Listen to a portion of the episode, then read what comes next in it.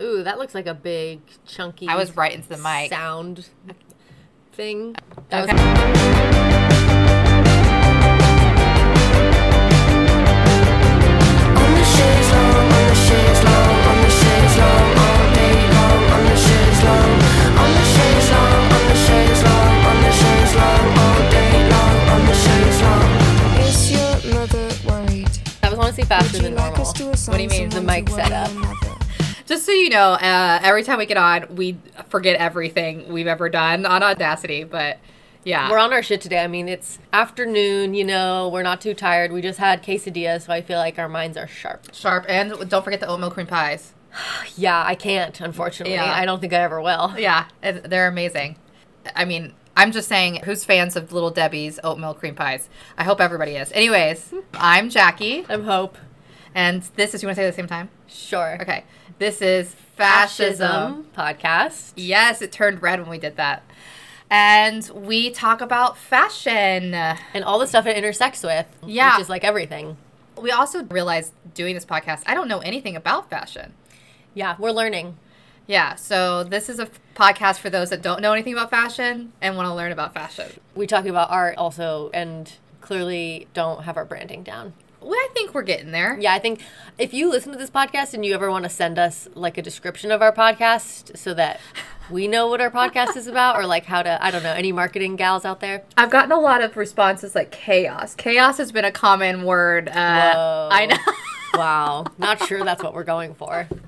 I don't think it is either, but I think it's always like in a good way. And I'm like, you're just trying not to hurt my feelings. I don't know, but Yeah, we welcome all feedback, but it's nice when it's good feedback. Yeah, tell your friends to listen, like it on whatever pl- things, What- places. what thing? Follow on Spotify. You follow us on Instagram. Follow us on TikTok. but we honestly don't know. We're figuring it out. Linktree, we need a Linktree. I got told I needed a Linktree li- recently. And What would we link to? Our Instagram, our TikTok, our like Spotify, iTunes. Buy our stickers. Yeah, buy our stickers, our merch that we don't have, but we'll eventually have, right? I'll make the merch eventually. I would love to make merch. I would love to make merch too, but you know I'm going to be very particular about it. It's going to have to Yes. be thrifted. It's like we're not going to print new fucking cotton t-shirts. No fucking way. That's a hundred percent fair, and I love that. Listen to us. Listen, we're sustainable here. we are eco warriors. I made a sh- I shopped at Earth Hero. What It's is that? It just is a website that has kitchen stuff and bathroom stuff, and it's all like eco-friendly versions. We got Brian and I got a gift card for Christmas from his godparents, and when you place an order, they send you an email that says thanks for being an Earth hero, and I'm like, okay. Oh my God. I literally just bought an indigo dyed oven mitt. Like you don't need to congratulate me. It's probably for the white male fragility. Like men, white men that love sustainability don't know what the fuck the dirt one talking about, but they always need to be congratulated about it. You know what I mean? For sure. So I think they took that and ran with that. For the, mm-hmm. what else would you think our podcast is about, though? We use fashion topics as a lens to dissect culture Yeah, and we have a lot of opinions. I we have say. opinions. We go on tangents. Yes, and we love each other. So sometimes, you know, when you love each other, we have like hot takes. We feel comfortable with saying. Sometimes things. we edit out the argument. Sometimes we, sometimes we don't.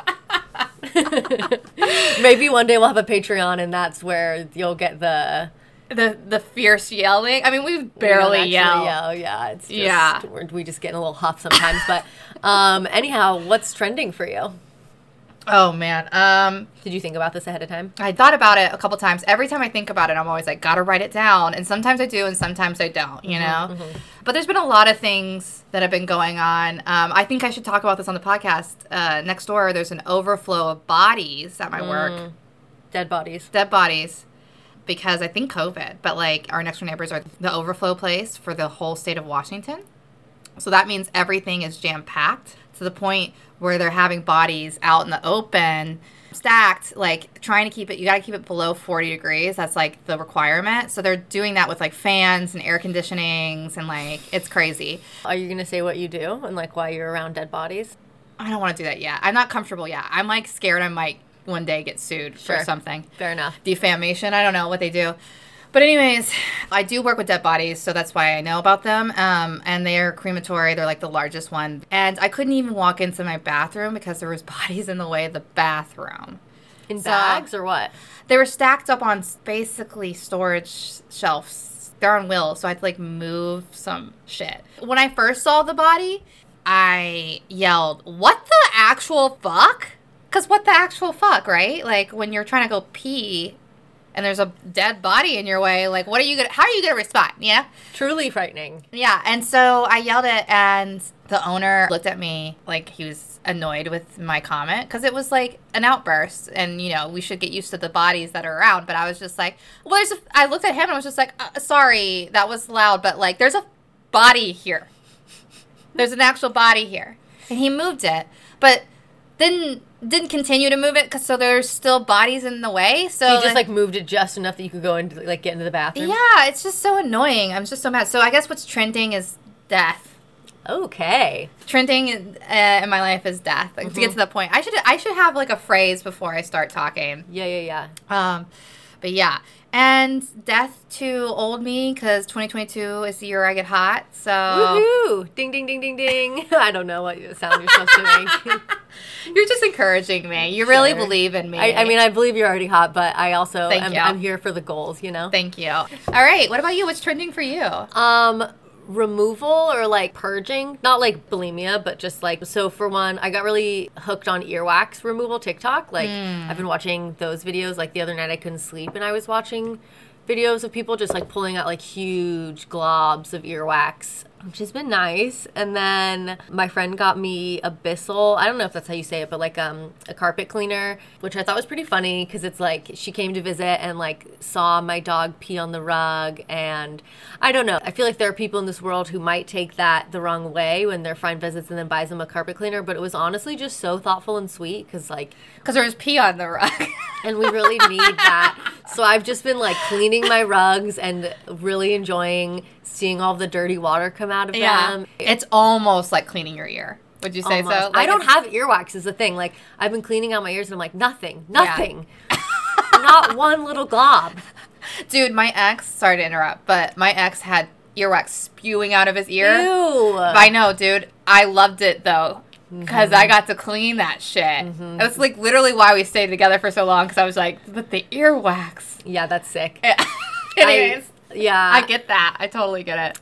Um, Yeah, dude, our docket, speaking of nothing, that was sort of a abrupt segue, but our docket is robust today. yes, we have a lot of things that have happened. Slash, we just like I don't know, got energized about researching things. So We've just been very online, I think, and catching wind of a lot of things. People have been sending us things, and we are on it.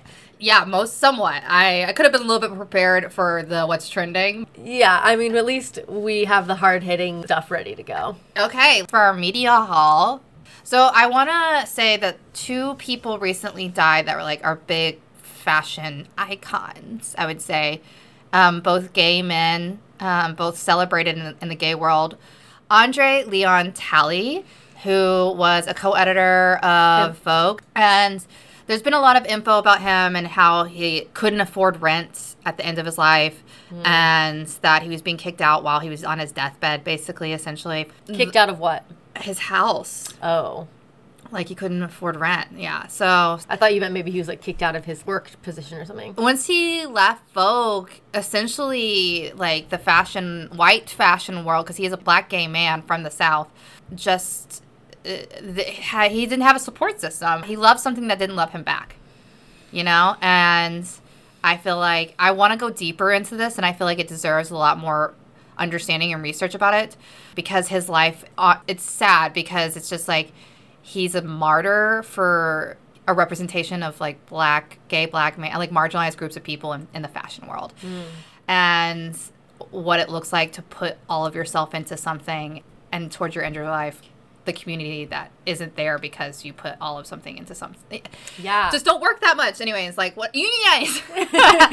Anyways, I do really want to read his memoir and go deeper into it. So this is just me noting that I I Does that happen? That it happens. We see it, and I think it deserves more than Mm-hmm. what we're going to give it today. So I think there'll probably be a meaty podcast episode about it um, in the near future. So check that out. He talks some shit apparently about Anna Wintour, and I really can't wait to read that. Okay, but the next person, Manfred Thierry Mugler, uh, he also passed away recently, and I'm obsessed with him. I didn't know I was obsessed with him until he died.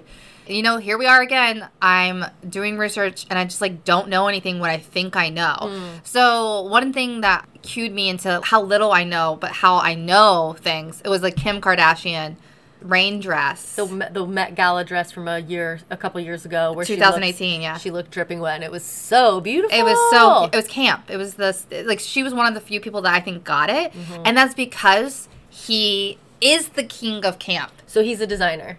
He is a designer, and he was just crazy. Anyways, this is the first time Mr. Mugler has designed for the House of Mugler when he did the iconic rain dress for Kim.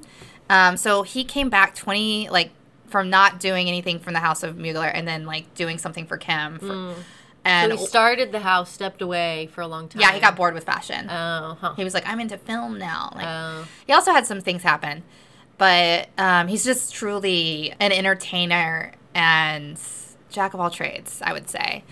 And he just came back, and I think, what a. I'm kind of confused because I'm like, Kim Kardashian to me isn't a gay icon. Is not. Mm-hmm. I want to be very clear. This is not a gay icon. Maybe she is though. I just feels like this is such a good pool for her for the gays because like people love him. Like there's quite a few drag groups that you know. He's just he's an old school celebratory LGBTQ like fashion icon. To get him is such a good catch. Like it's such a mm. good thing for the theme of camp mm-hmm. for the Met Gala. It's such a win for her. I'm kind of confused of why the gays aren't more obsessed with her. Hmm. Or like how did she even pull that? Like I'm confused on a lot of levels. Like Well, she is a really wealthy lady. yeah, right, but like to and famous, but to g- get him to, To do like emerge out of his. Yeah. Yeah. it's a big it's a kind of a big deal. Anyways, he was once a ballet um Oh, by the way, that dress took 8 months to make and he envisioned this California girl stepping out of the ocean wet dripping. That was kind of his like which nailed Yeah, nailed it. nailed. Uh, do you like that dress? Yeah. I yeah, right? I love it. I love her hair. It's so good. It's so good. It's so. mhm. Yeah. Okay. Anyways, he was originally a, a ballet dancer, which I'm like, God, got it all. Like, how? I'm so jealous. Anyways, Ballet dancer, clothing designer. these are literally all the things I wish I was. It's like the most artsy triple threat. I know, dude. And he was kind of a loner, but he talked to people all the time. So I don't know. What's a loner? Mugler was a key player in the high octane fashion scene of the 80s and 90s. There's a lot of things going on in the 90s. So it's like, you know, the alt mm-hmm. scene, and, and then there was like the non alt scene. I don't know. California girl stuff. Pamela Anderson. Okay, anyways, watch that Tommy and Pammy. you did watch Pam, it? it's so good. oh, really? I highly suggest it. Oh, okay. I can talk to you off the pod about it. So, um, later in life, Mugler suffered a series of accidents that permanently changed the look of his face. And I looked this up because I was like, why does he look so different from this scene to this scene? I'm going to oh, show you. Interesting. Look, that's him. That's him. Oh, dang. So his face drastically changed. And I was like, Oof. yeah. So he suffered permanently changed the look of like he suffered from these accidents and it basically changed the look of his face. He destroyed his nose in a Jeep app crash, which I'm like, that's Jeeps are so scary for that reason. They crash all the time. He recalled to interview that um, he had one of his bones from his hip put into his chin after a motorcycle accident. I'm like, stop getting on vehicles. One one accident's enough Yeah, dude. Don't ride a motorcycle. you're gonna get an accident. Anyways, so could you imagine a fucking bone from his hip put into his chin? It's like you could just get filler in there. I mean, I don't know back then. Was filler a thing? I sure was. A filler had I to mean, I guess maybe you do need a bone at the base. Well, you, know? could get silicone at least. Why does it have to be a bone? Then you just have like a floppy chin. You just, you know, just drill it into the jaw. I think that's how it works. I don't know. You should be a plastic surgeon. You, you've got real potential. I just know there's like with my job, I see a lot of like bones and stuff. I've seen skull implants and stuff, and there's just like a little drill bit. Wow. You can do it, you know. Just like any DIY home project. It really is. It's just a tiny enough bolt. Anyways, he worked with Beyonce during her Sasha Fierce period, which LOL kind of like that's her worst period, but whatever. But still amazing. Mr. Mugler was a principal architect of a style that washed away the minimalism of the late 1970s and replaced it with an aesthetic of power dressing that was both bombastic and camp and a comic book fusion of S&M and high fashion in which a drag queen, a prostitute, and a Reaganite social x-ray of Bonfire of the Vanities became almost the same person as if standing before the three-way mirror. A little hard for me to picture what that looks like. Well, They're just saying that he had a big aesthetic. Yeah, and it was just like a lot of people that wouldn't come together were coming together uh, for this. And then like drag wasn't really like it is now. Like there wasn't RuPaul. It was still very much of an underground scene and still like being gay was still wasn't like cool. it wasn't cool like it is now. You know, still like in the 80s AIDS epidemic was happening. So like even to be a drag queen, you're like kind of risking your life in that sense. So I don't know. I think he put a lot of people forth and kind of like I wouldn't say normalized it, but definitely was like I'm gonna have drag queens in my show. I'm gonna have sex workers on my show and celebrate it. You know, like no big deal. It was like bringing what are those called? Um, oh my god, everybody's gonna hate me. It's like bringing the kiki and and ballrooms um, kind of like into the fashion world which they always were but like they were t- being taken and ripped off but he was like no that i'm, I'm coming from this culture of like dancing all night. Um, anyways in 1984 he took over the zenith a sports arena in paris to stage what was called one of the most theatrical ambitious fashion shows since the so-called battle of versailles in 1973 which i looked up what the battle of versailles is we'll talk about that later but it is a thing that happens in the mm. fashion world that mm. like americans got an opportunity to kind of take part in and mm. had black models for the first time. Hmm. Anyways the outwardness of designers embracing being gay wasn't a thing back then and he really did it. Um, people knew you were gay but didn't really talk about it. It was considered not chic which Whoa. yeah Now And- it's very chic. now, honestly, it's the chicest to be gay. Mm-hmm. If you're not gay, if you're not a little bi, are you even like You what? okay? Are you okay? Like, I mean, I assume everyone's you're bi. Republican, right? Is what I would assume. Mm-hmm. And he was sending drag queens like Lypsinka down the runway. I want to show you this, but I won't show you right now. In other questions, Mugler presented women as robots, motorcycles, and even clams, but he could also see them as goddesses and angels. In one instance, a pregnant Pat Cleveland, as the Madonna, was famously lowered down onto the runway. Wow. So he's just like puts on the best shows. Mm-hmm. Really, what I wanted to get across is like he's very gay and flamboyant, and also like putting on a fun show. Cardi B, this is her wearing one of his like clam dresses that he actually had at the runway. Yeah, you see how like this is a scene That from looks like like Disney on Ice or something. yeah, he's just it's just extra, you know. Um, that was fine with me, too. who once summed up his philosophy as follows. Okay, so Mr. Mugler, his philosophy was the opposite of good taste is safe. What do you think about that? What is the opposite of good taste? I would just say the opposite of having taste is being safe. Because if you're being safe, you're not even expressing your taste, unless your taste is just bland, I guess. Yeah, I would say overall, I, I, I'm here for that take. I I liked it too. Okay, I don't know if you guys know, but Lizzo recently on TikTok showed some butt cleave. It's like the new. Some people are like, Yeah, make it trending. Well, Kanye's girlfriend wore a really low. Have you been seeing how he's been dressing her? Yeah, yeah. She wore pants that basically, yeah, that like went down. Yeah, basically butt cleavage. butt cleave. Yeah. Oh yeah. And then uh, someone said Lizzo did it first. I saw that actually. Oh. But look, he actually did it first. Wow, Do you see this? look at that booty. That's So, cute. uh, What a nice butt. I mean, I just love that this idea. Like, okay, so this woman's going down with like a little black dress with a what would you call that? a shawl. A shawl over her arms, and then she takes when she turns around, she takes the shawl off, and it showcases her like, entire ass. There's just like a cutout in the back, and it shows like I would say the top half of her butt, yeah, it's a butt cleave for sure. and it's like really. I don't know if, if it's like pulling everything in, but she- her butt looks really, really good. I think that's a drag queen too. Mm-hmm. Anyways, that's ending that. Like House of Mugler, I do. Can I show you just for fun? We Mm-hmm. can pause the podcast, but I do want to show you like hit like lip syncs. Jackie just showed me a clip of one of the shows, and it's like they're having fun. I yeah, I would say a lot of it's like not taking itself too seriously. That's what I like about him. House of Mugler is like I'm taking advantage of the fact that a lot of fashion is just so bougie, Mm-hmm. and he's just like I'm gonna make it interesting and and fun. You can be like smiling and dancing. And, Uh huh. Yeah. I want to show you. I really. I'm gonna send a link to you. It's 40, 48 minutes long, but it is about like the insect runway, and it's That's Mugler. Mugler. Oh, it's so good. Yeah, we should all, we should link it all in the show notes. okay. Well, I'm re-saying this because Jackie burped. um, next up on our media hall is Quiltgate. So I do want to show you a few seconds of this. okay. Okay, yeah. So we just watched a little bit of Quilt Clothes Must Die.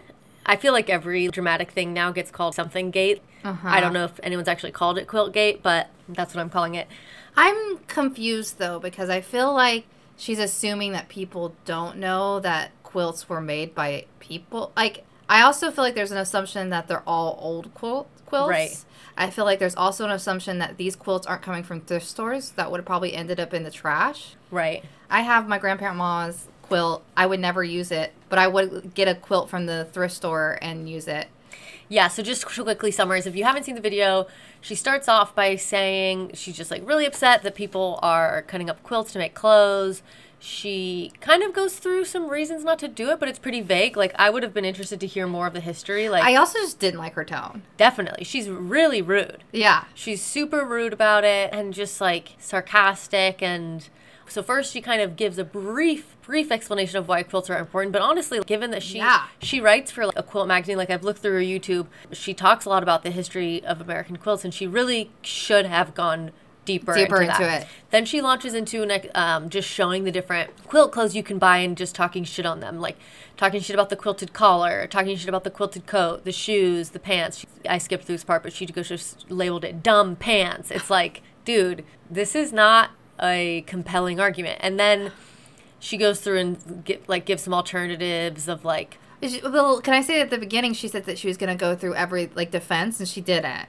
She does. So uh, she goes through later. She says the reasons that people say they're like, um, well, it's gonna go into the landfill. Yeah. Or like, yeah, I don't remember what her response to that. Should we watch that? Sure. Yeah, let's do it. Um, okay, so then she, yeah, she goes through a couple arguments that people tend to make about why they make quilt clothes or why it's okay, and then in the end, she gives some alternatives. Like instead, you could make your own quilt out of fast fashion remnants, or you could repair the quilt, yada yada. So I've seen already some people on Instagram responding to this. It seems like it circulated. How many views does it? It's 17,000. Seventeen thousand. 496. Excuse So- me.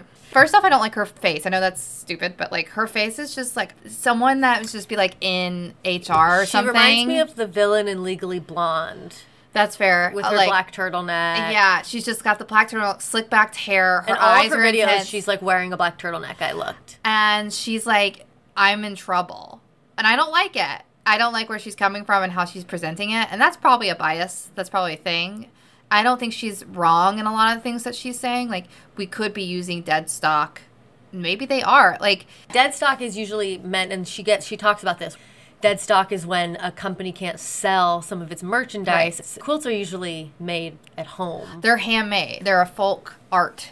Okay, I love quilts. I'm obsessed with quilts. I come from the South. Quilts are a part of our DNA. Like they're our family hand down heirlooms. I do not think my grandma would give a shit if I made it into a, a like with her obsession with like being like they're pieces of history. I'm like, I honestly do not think it's that big of a deal. Yeah, I mean there are a lot of them. It kind of seems like well when she was saying like oh a quilt could be of use to a ton of people, but then you make it to a coat and it's like well that coat could be of use to a lot of people. I will say like the collar thing, like making it into something so trendy that it's like Yeah. it, that is I get that too, but I'm also like, what if they're just using the scraps of the full quilt? Mm-hmm, like, mm-hmm, I just feel like the corsets are left over, also like remnants of the whole entire thing. Mm-hmm. I do see like maybe we shouldn't be doing quilts, but I'm like, why don't we just make quilts and then make coats out of the quilts? I Is mean is that too much labor? Because people don't know how to make quilts. That's fair. like a lot of these designers who are making them probably don't know. I mean, and I agree. Like, it would be cool if more people actually were inspired by this trend and started doing patchwork because it's a really cool practice. Yeah. and quilting, like there is. I mean, we should do a whole episode on quilting. Oh, we should absolutely do one because I'm going to get into quilting next year. you got it marked off on your calendar. Yep. As my, My, my little Capricorn. It's- well, it's something I've always been interested in. I love modern quilts. I follow on Patreon quilters, even though I do not know how to quilt, but I mm. follow them on Patreon anyway, just to support quilters. And I especially love modern style quilting. I think there is a beautiful art form to it, and I'm very into it. And I've also wanted to buy quilts, and they co- they're costly because mm-hmm. it, it is a labor. I think there also is a beauty. Like I remember in social work class, well, we had to come up with like a group therapy thing for a project, and one group their project was on grief. I think they um, had to think of a grief group therapy session. And they did quilting circles because they're a really great form and i think that's why a lot of the a lot of people do this with quilts is use their loved ones clothes. And that's what you did in the south. That's why it's quote unquote history. It's because you're reusing all those clothes that you can't wear anymore as a new living object Which, like, someone could also argue that you're taking those clothes that could have been worn and making it into a quilt, and then it goes back into a coat. Yeah, Yeah. kind of like And like that's the other thing. Like quilt coats have also been a thing too. If you listen to Dolly Parton's song about her rainbow coat, it is a quilted coat. Like I get the fear of destroying beautiful because those some of yeah I have a quilted jacket that I I love. Uh, was three hundred and fifty dollars, and I was like, well, this is just a piece of art. You know, mm-hmm. I barely wear it, but I just do question if it's actually a real problem. Like she was also saying we have a finite thing of, of quilts. Okay, there is a big trend with quilt stuff, and Psychic Outlaw is one of them, the big brand that I like. But I'm also just like, there's a lot of DIY things that are happening anyways, and this is mm-hmm. just kind of part of that DIY. Mm-hmm. Like people are taking note. I do want people to like understand the history of quilts, but I don't know. Mm-hmm. What do you think? I see what she's saying. I mean, yeah, I think she's being a pretty big a hole about it. Yeah, I kind of feel both ways where I'm like, like I would not be her friend. definitely not. Yeah, like there's a lot of history to a lot of quilts. And I do think that they have special qualities that other fabric or other like things just don't because it's like you're taking a bunch of scraps where it's like each scrap is like a piece of history where it's like oh that print was popular in, in the 60s or like oh that fabric must have come from you could learn so much studying quilts but also the reality is that like you said once they end up at goodwill what does she want people to do like does she want people to study them or like hang them Yeah. up or like it's kind of like if the way that most people are going to interact with the quilt is as a coat like isn't it like bringing it more to the forefront? Yeah, it kind of makes me think of like people talk about the gentrification of thrift stores and it is an important issue to to think about. But i also think that sometimes when we talk about thrifting as oh all these rich people are going to thrift stores and there's like not enough for the people who actually need it it's like people underestimate the sheer volume of material clothes Yeah. blankets like there's just so much She was also saying there's there's not an infinite amount of quilts, and I was just like, you're probably right about that. But like like you said, if they're at their thrift store, and she made this thing about like how coats are used for one person versus mm-hmm. like quilts can be used for multiple, and I was like, what? What? Like what, what do you mean? Like two people can get underneath the quilt? Like what are you saying? Yeah, exactly. Or like blankets are things that you share or something. Like, Yeah. It's like a whole family can use a blanket. Do- do- does she want like everybody to hang up their quilt and their fucking little to do? Like n- no one can afford a house these days, so the space is very limited.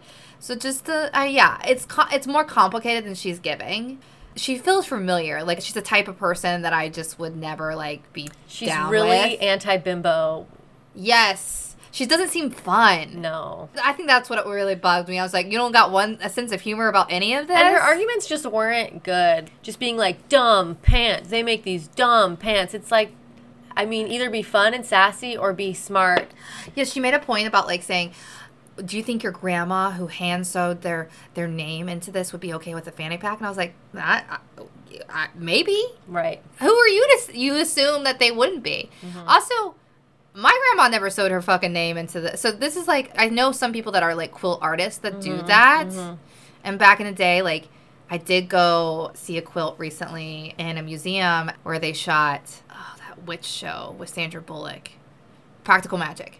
I went to a place I forgot the name of it. Terrible of me. Whatever. It's on Whidbey Island. They have a quilt like weekend. They have it's a quilt thing there. Okay. But they had one quilt that like everybody in it's a small fucking town, but it's like in the 18 1850s. Everybody in, in the neighborhood signed their signature with. You wouldn't want to get rid of that. That like things like that make sense to me. I mean, like everybody's name was on that. like everybody's signature. It's pretty cool. It is pretty cool. But like I don't think every single person that made a quilt like signed their name on it and or like thought that this was like they didn't think about the life of the quilt. Right. Like it could have been a practice quilt. It could have been like they were just getting going. I mean, I have an ex whose mom makes quilts, and she's probably cranking out like at least one or two a year. My mom makes quilts out of old T-shirts. Exactly, that's what you're supposed to do. I get what she's saying about the history because there is deep meaning in the clothes and fabrics that people wore back then mm-hmm. and how they represented them through the quilt. But I'm also like, people were like, oh, I'm cold. I need to reuse these rags. Like, it's deep and it's not all at the mm-hmm. same time. Anyways, Yeah, that's all we, we, can went a do. lo- we talked a lot about that. Okay. Next up, we're talking about the Vice article about bimbofication.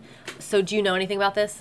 Yeah, I know a lot of things about it only because of TikTok. TikTok knew about bimbofication. I mean, that's where it started. It started. And so, I just remember some TikTokers being like, be a bimbo. Mm-hmm. Because they won't take you seriously and you can do whatever the fuck you want. yeah. So, a Vice article just came out. It's called Bimbofication is Taking Over. What does that mean for you? And they talk about what this term means. One way they describe it is kind of like a reaction to girl boss feminism. Instead of leaning in and trying to be one of the boys, you're like leaning away and, and being like, I'm just gonna be super feminine. They call it a fresh approach to intersectional feminism. They trace it back to Chrissy Chlapecka, who was one of the quote unquote earliest pioneers. Can you show me a picture of her? Because I might know her. Because I don't remember anybody's names. Yeah, I might even. Um, I was thinking about putting a sound bite from her. Yeah, please do. Enter a soundbite here. Who is a bimbo? What is a bimbo? These are multiple questions that I have been getting from millennials. Who is the Gen Z bimbo? A bimbo isn't dumb. I mean, she kind of is, but she isn't that dumb. She's actually a radical leftist who's pro sex work, pro Black Lives Matter, pro LGBTQ, pro choice, and will always be there for her girls, gays, and nays. If you're homophobic, I'll castrate you. Listen, this is an inclusive organization. There's bimbos, thembos, himbos. I don't do this for the misogynistic male gaze. I do it for my gaze. And damn, my tits look good. It's about emotional intelligence at the end of the day. And remember, we always step on Trump supporters. Hey, is that a Trump supporter? Ew! I yeah, I know her, love her, follow her. I just needed a reminder because I don't memorize anybody's fucking name. Yeah, and so there's like a definite breathy, super feminine voice, and I guess people in sh- she identifies as she they, they were being called a bimbo, so then they just went with it, and it really resonated with people with its bubblegum pink optics, grounded in inclusive, anti-capitalist, jubilantly queer, and aggressively kind ideology. Yeah. Her aesthetics did fit neatly into the recognizable stereotype of bimbos over the years. So think Mean Girls, think Elle Woods in Legally Blonde, think Cher Horowitz of Clueless, or even Dolly Parton, maybe maybe Marilyn Monroe. The old, original trope of the bimbo was an ultra feminine, super hot, buxom, skinny, girly girl, and almost always white. And so Now- she really fits into that aesthetic. Yeah, there was a critique because there was one black woman on TikTok that was falling into this bimbofication, but was like, I would like it not to be so white. Mm-hmm. Basically critiquing the fact that this was very white. And she did a lot of comedy bits about being a bimbo. It was great. She was hmm. hilarious. I wish I remembered her name. God. We'll link it. Yeah. So, yeah, I was about to say it is very, still very white. There's a creator named Alondra Ortiz who was inspired to get into bimbofication. Her goals were to look and feel more confident, to take care of themselves, to embrace their natural hair texture, and to start introducing themselves in English speaking environments by their true Latinx pronunciation of their name. And so, really, it's like for Ortiz, bimbofication was about not minimizing themselves for the sake of other people, reclaiming their identity. And so, there's a real, like, just confidence of bimbofication where you're. The way I think of it is like instead of trying to succeed at the game of being in capitalist society that's dominated by white cis Mm-hmm. hetero men, instead of trying to win at that game, you just don't play the game. Yeah. You're like, I'm not going to try to seem smart to you. I'm not going to try to impress you. I don't give a shit. Yeah, no, I love that. It's also this goes hand in hand with the culture of fashion that is happening, which is wear whatever you fucking want to wear.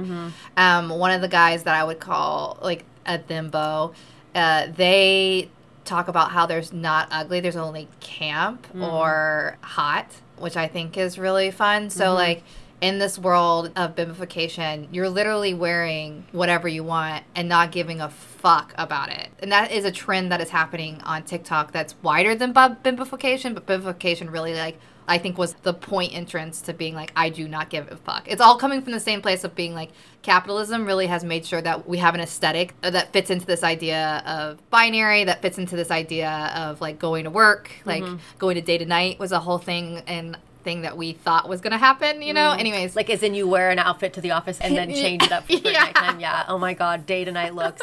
never happened. Such a thing of Cosmo magazine. exactly. But like realizing, oh, I'm not even going to participate in this at all. I don't know if it's just happening on TikTok, but I do feel like the conversation is shifting at least into this world of being like, I should actually wear what I want to wear, not just wear what I think I should wear.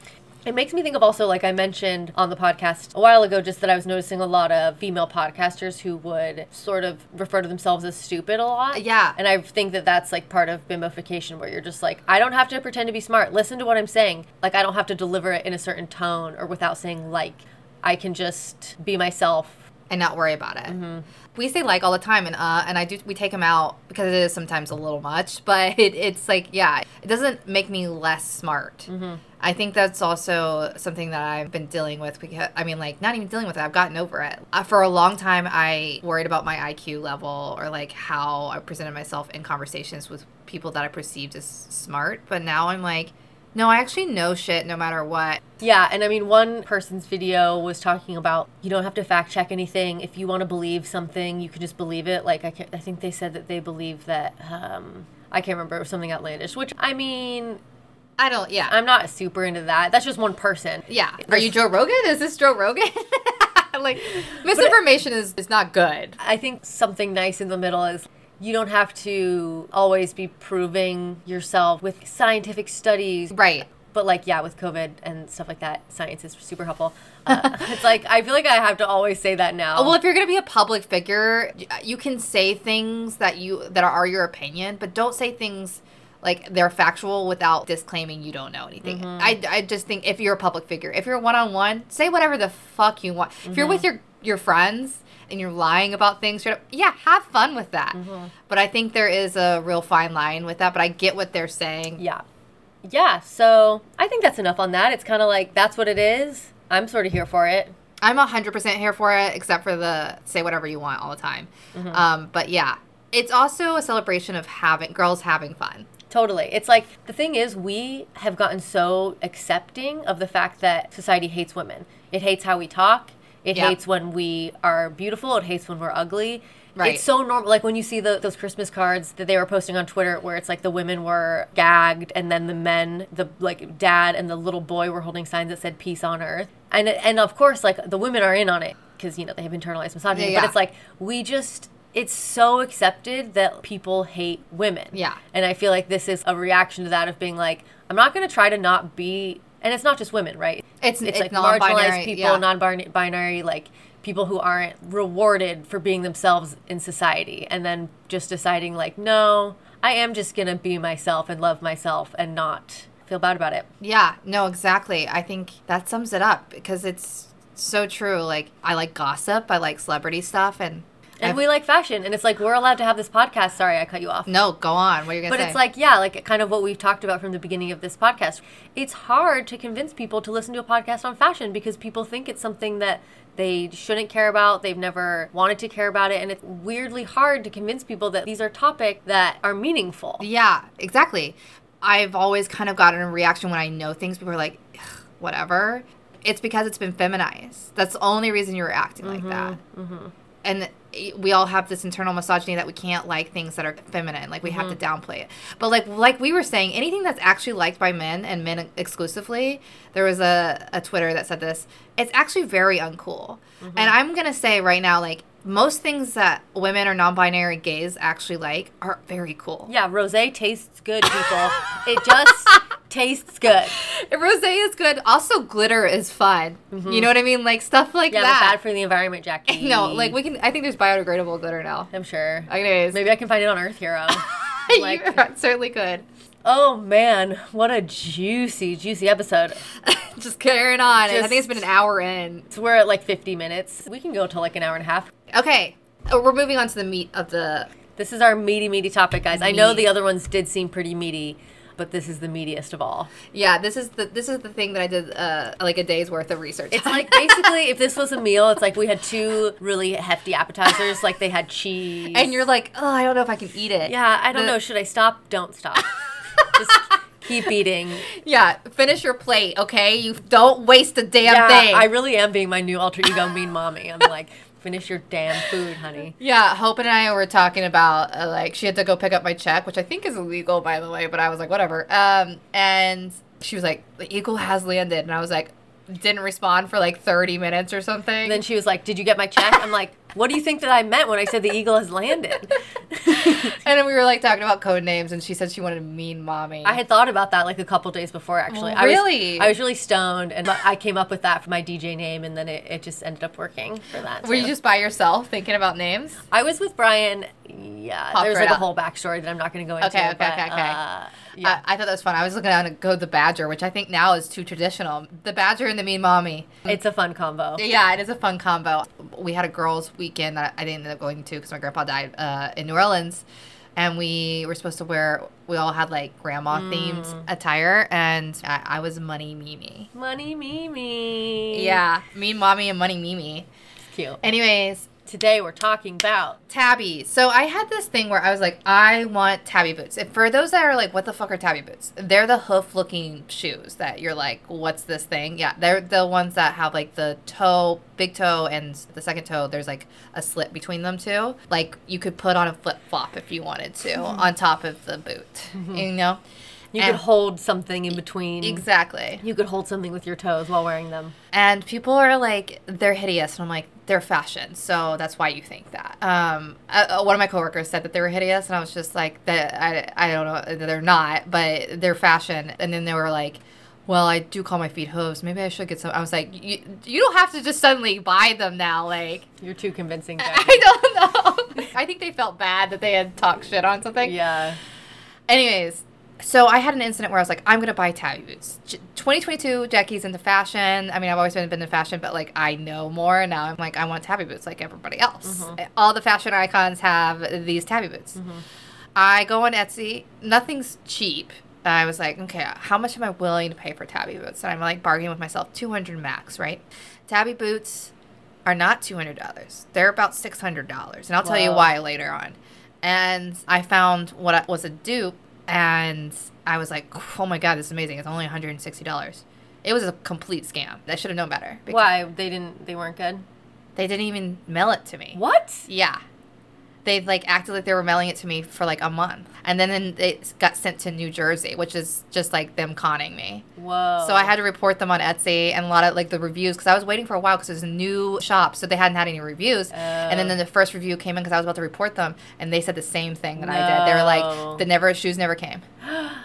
I mean, there's a tabi boot scam going on. Like you, if you see a boot that's 150 dollars, it's tabi. It's not real. Is Tabi the brand or just the type of shoe? It's type of shoe. I'm gonna get into that because I, this is why I got interested into it because I was just like, okay, so this is like a thing that's happening. People are mm-hmm. being taken advantage of. Mm-hmm. So the tabi is actually a Japanese worker shoe, and it began in Japan. Like the first person, I want to give a shout out to Bella from our grad school. They were the first person that I ever met that wore them, mm. and I was like, what are these? So they've been wearing them for a while. They've been on the fashion they scene. should be. They should be the host of this podcast. Honestly, they're so fashionable. Anyways, the tabi is a Japanese worker shoe, and tabi began as socks because that makes sense. And they actually found socks like tabis in the Roman Empire area. Yeah.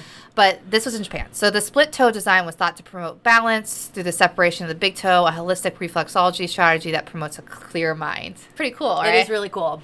It was developed with divided toes to be worn with the country's traditional thong sandals and kimonos. As it flourished in the subsequent years, the colors of the tabi sock were soon uh, regulated to reflect Japan's hierarchical societal status. So they could only make the socks in certain colors. Yeah, well, they for certain society, Oh. like certain colors were like designated for certain hierarchical structures. Don't ask me any more detail about that, okay? no more questions.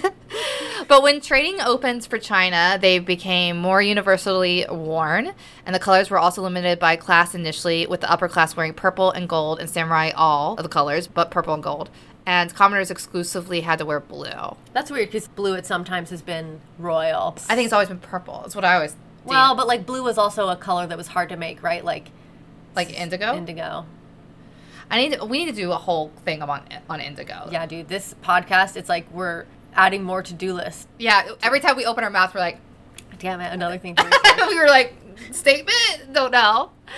But yeah, you might be right. Indigo is a, but it's like a commoner thing, right? Like, I don't know. It's a spiritual thing too. I don't know. Anyways. Around the 1900s, uh, rubber soles were a- added for outdoor activities onto these socks, you know, and these were called j- uh, Jika Tabi. Please hold your sigh for how I'm saying this. we did actually just have our first Japanese listener Oh. recently. So don't please don't hate me if you're re-listening to this. Our Jika tabis, and they're still in today, and I was almost about to buy some. So it's like a sock with the split toe and then a rubber sole. Yeah, Sound and pretty nice. I mean, yeah. So they're still happening in Japan. Like a lot of workers still wear them to this day, and they did face competition for the steel toe work boots, uh, which is exclusively what we're required to wear in the U.S. But I'm like, fuck that. I don't think I'm gonna do that anymore.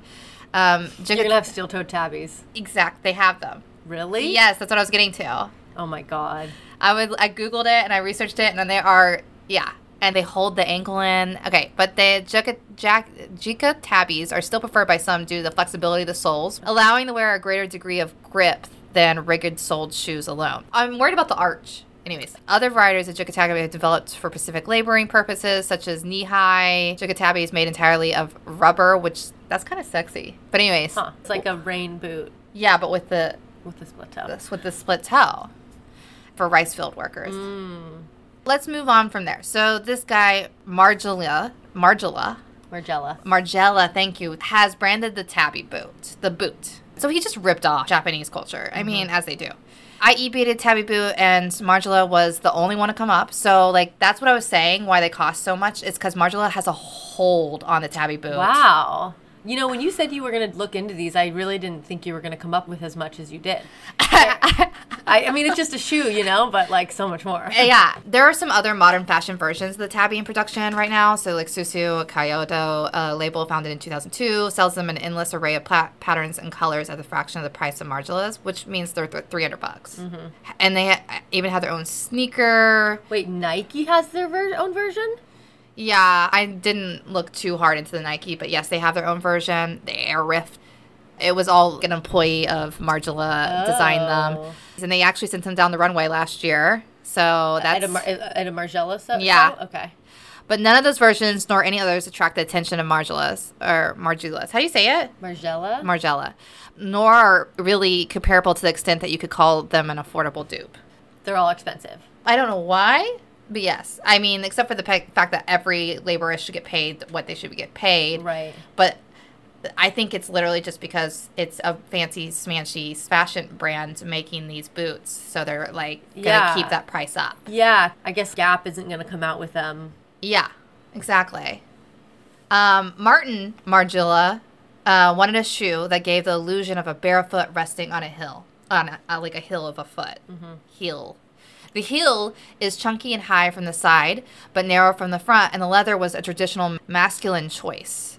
So it was trying to mix that femme and mask mm-hmm, together. Mm-hmm. The clasps that run up the inner part of the boot were references to the original design he pulled from. He had just come back from the trip from Japan. Mm-hmm. I don't know why that makes me mad. It just is like everybody thinks he's an amazing artist. I'm like, he literally just saw something and copied And it. copied it. Yeah.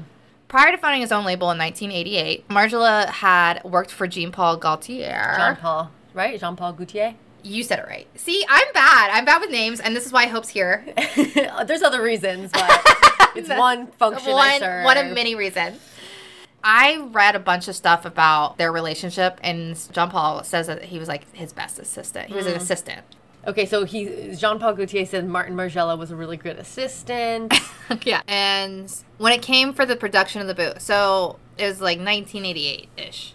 Um, he was about to open his first collection. Who? Margiela, he went and tried to like find somebody to make the shoe, and everybody was like, "This is insane!" Like a lot of the cobbler people were like, "This is outside of my realm." Really? Is it that hard? I mean, he did, should have gone to Japan. Japanese people do it all the time. But yeah, he obviously wasn't searching in Japan. He was like sh- searching in Europe. Anyways, he finally found this one guy, an Italian, and a craftsman named Mr. Zagato, which uh, sounds Japanese, honestly. It but does sound yeah. but only from that that song. Domo Arigato. Yeah. Uh, anyways, so Mr. Zagato didn't have a real job anymore. He was only producing like small things here and there. And this Bruloot guy, he was working with Mr. Margiela. Okay. And he was trying to find the shoe. And Mr. Zagato and him went to dinner. And uh, he was talking to about how Martin. He's like, I've got this friend Martin. He wants to make this shoe. Can you make this shoe for my friend Marty? I feel like you became a New Yorker. Yeah, I don't know why. I don't know why, but for whatever reason, it felt like the right storytelling device. You're like, hurry this up. Okay, anyways. And then he showed him what he wanted. He, he took a boot out of our bag and put it on the table. And you could see Mr. Zagato's eyes like light up. He was like so excited to do it. He said, Yes, this is what I want to do. So they got a cobbler to start making and producing the shoes. And Bruloot it also opens this store called the Coccodrillo in 1984 with his partner Eddy Michiels, and it was the sole intention of showcasing pieces that excited them. So it wasn't about business; it was literally about showing pieces that were like avant-garde and cool and interesting. Uh huh. Um, which is what sneezing and yawning. well, whatever. Burpier, yeah. yeah.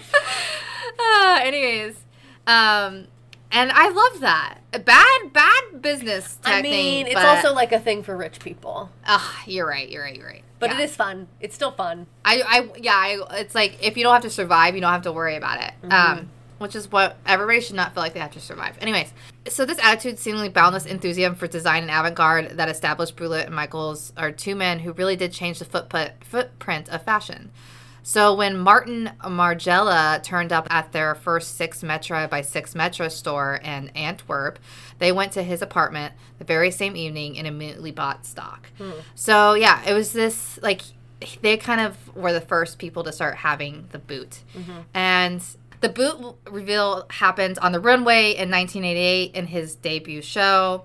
And the thing about Margiela, Mar- I'm just gonna call him Martin, okay? Everybody, Marty. Marty.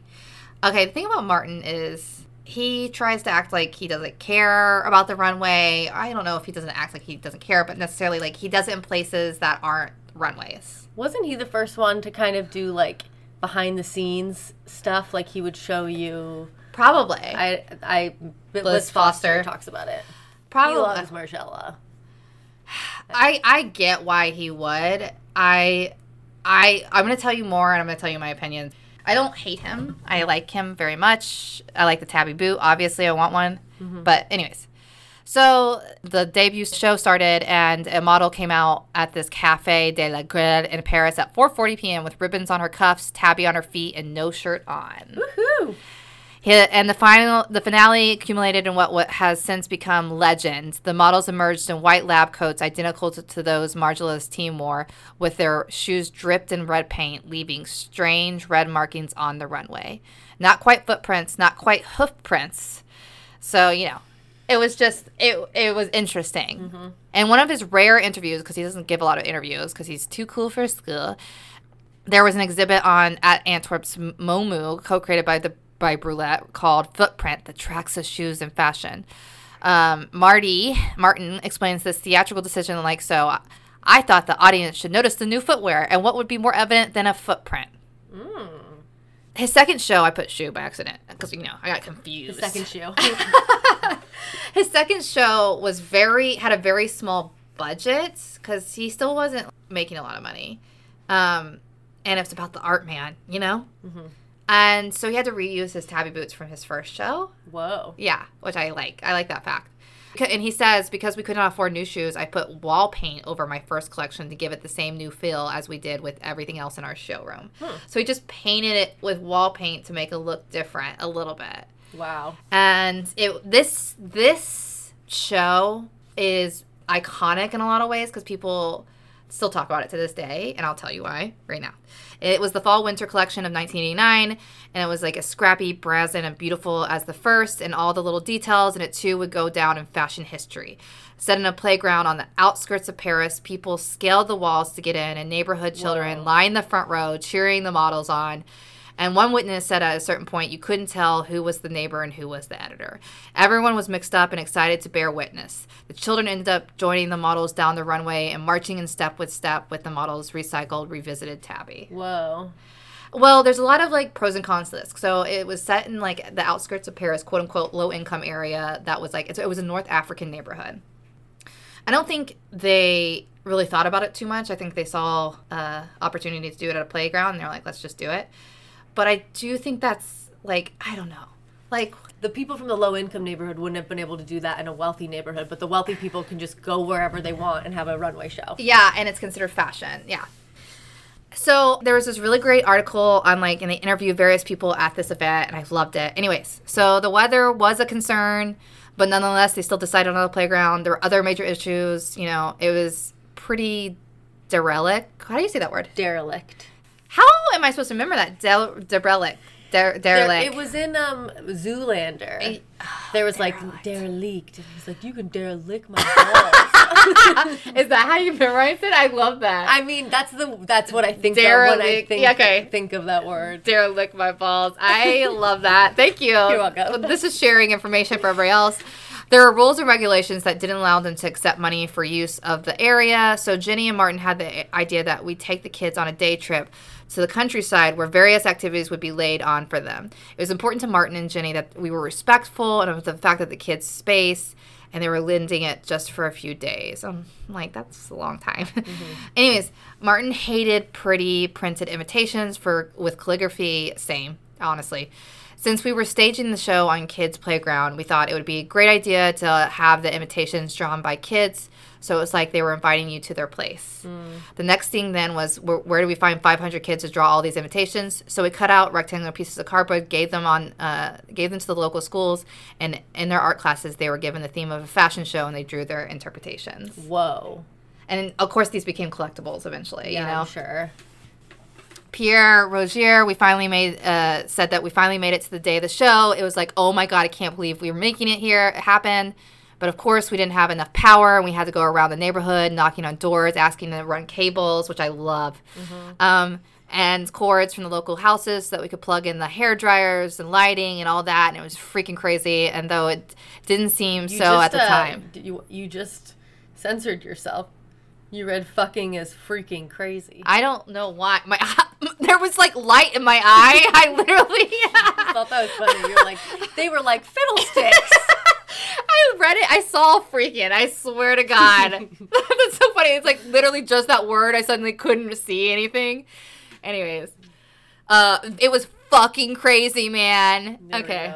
According to a model, Martin took one look at my wig and said, "It's not wild enough."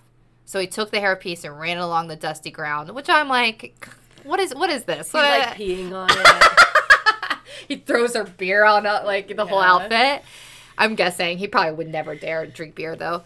We never anticipated that all these people would turn up. I'm like, what do you mean you never anticipated all these people to turn up? You sent out 500 invitations. You expect half the people to come. 250 are gonna come. what do you I think mean- about that? That seems like reasonable. I don't know. It's like I don't know where they're at right now. Like it seems like it's things are just beginning. So like it depends. Like if you invite 500 friends, sure, a lot of people are going to come. But if you just invite random people, A random fashion people? I don't know. Oh, is Are there one just- Capricorn in this situation? Oh. Anyways, I always think shall that we find out what his sign is? Yeah, please do. April 9. Look at that. I, I think that's Pisces or Taurus. I think that's Taurus. Aries. Aries. Ooh, no offense. Um, Marvin never let us hector people into coming. The attitude was, you can turn up, but if you don't, that's fine too. And we were totally unprepared for the number that did. There was no seating plan. It was first come, first served. This was always the case. There was never a guest list like at, other shows, but all these people kept showing up and it became very overwhelming. By the time the show started, we didn't know who was an editor or who was the neighbor. We were like, oh, let all the kids sit down. And they did so along the runway because it was at a playground. The kids were still there. They didn't actually take them to the countryside. Kids were like, what? What's going on? You uh-huh. know? Yeah. And they were so excited, screeching and laughing because that would be so exciting, Yeah. Oh honestly. Oh my gosh. And then at, at some point, the show just started. There was a lot of black and white around the eyes and these dark lips for the models. You know, the clothes were a continuation of the ideas expressed in the previous two seasons. The elongated sleeves, the narrow rolled peak shoulders, wide tailored trousers, frayed and unfinished seams and hems. Mm. It's literally the apocalyptic fashion that we see now. Mm, deconstructed. That's it's, yeah. it's all kind of from this show. Mm-hmm. A lot of the inspiration that you it's just like a redoing of this show. Mm-hmm. I even put it on our vision board for our 2022 trends. So I can some of those photos are from the show. Huh. And they even reused the exact same tabis, like I said, that had been used in the autumn winter 1989 thing. But there was this bust of volume from the waist with canvas coats, skirts belted around it, worn over wide canvas trousers, and large canvas bags worn like painting. How do you say that? I don't know. Pontiers. I, oh, I feel like hope is saving my life right now, but this is the one word. I don't even know what they are. yeah, I don't know. It had a bit of a Victorian look to it. The dry cleaning bags were transformed into tailored coats, jackets, You tunics. can't do that. Those dry cleaning bags are made by women. Those are meaningful pieces of history. Nice. Um, these were worn on top of oversized sheer slips with elegant drapery and pleating that looked quite disordered from a distance, but up close was very sublime and intentional. And of course, no shocker here, the children couldn't sit still.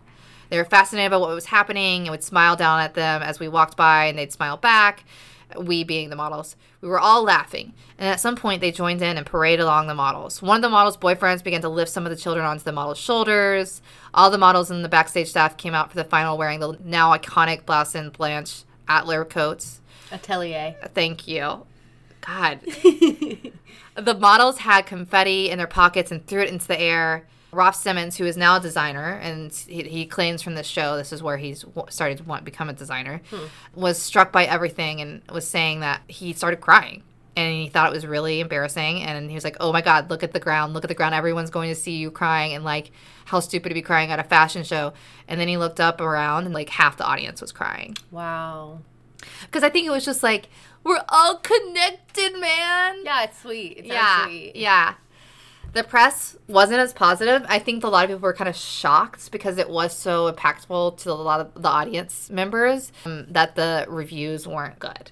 And I would say some of the reviews that I read, I agree with. In the context, I wasn't there. Of course, I think I would have felt different if I was there. But a fashion critic, Laurence Benaïm, wrote in Le Monde and he says that he thought it was a parody of Comme des Garçons in the early 1980s and a little bit too postural. I don't expect fashion designers to give me a lesson about what life is or what it should be. The clothes were perfectly cut, but I didn't like the miserablest scenography, and I still hate drinking bad wine from cheap glasses. Wow. Which, so he's like Honestly, literally, like- relatable. really? I mean, if you had a choice not to drink bad wine, I mean, sure, but he's literally saying that the clothes were cut perfectly, but like he just didn't like the ambiance. yeah, because the ambiance is like, oh, it's like, It's like a part of the show. Well, the clothes itself are supposed to fill like into the world or something. So they look like they're thrown together, but they're not. They're like perfect. That makes sense. Wait, so you're saying that he's saying it's too perfectly cut? I think he's saying they're all very cut, but also it's like a juxtaposition to the feel of the clothes themselves. Okay. What is a scenography? Scenography, I think, is like I'm guessing it's just like cinematography. It's just like the scenery, practice of crafting stage environments, Yeah. atmospheres. And yeah, he's right. Like fashion designers, and this goes for all designers and individuals alike. It's really hard to capture from such an elitist standpoint this idea of what life is. I think it's weird to put fashion in marginalized groups of communities. On the other hand, you could say like it was cool that they did it in a public forum, Yeah. in, a, in like an accessible. That's true. But it's like at the yeah, I don't know. There's a lot of ways to look at it. Exactly. Liberation was critical of how inappropriate it was to show designer fashion in a poor part of the city, saying it was exploitation of the neighborhood and its residents. And I read the article and thought, really? is that what you got out of that show? Which is when someone said Who that. responding? Yeah.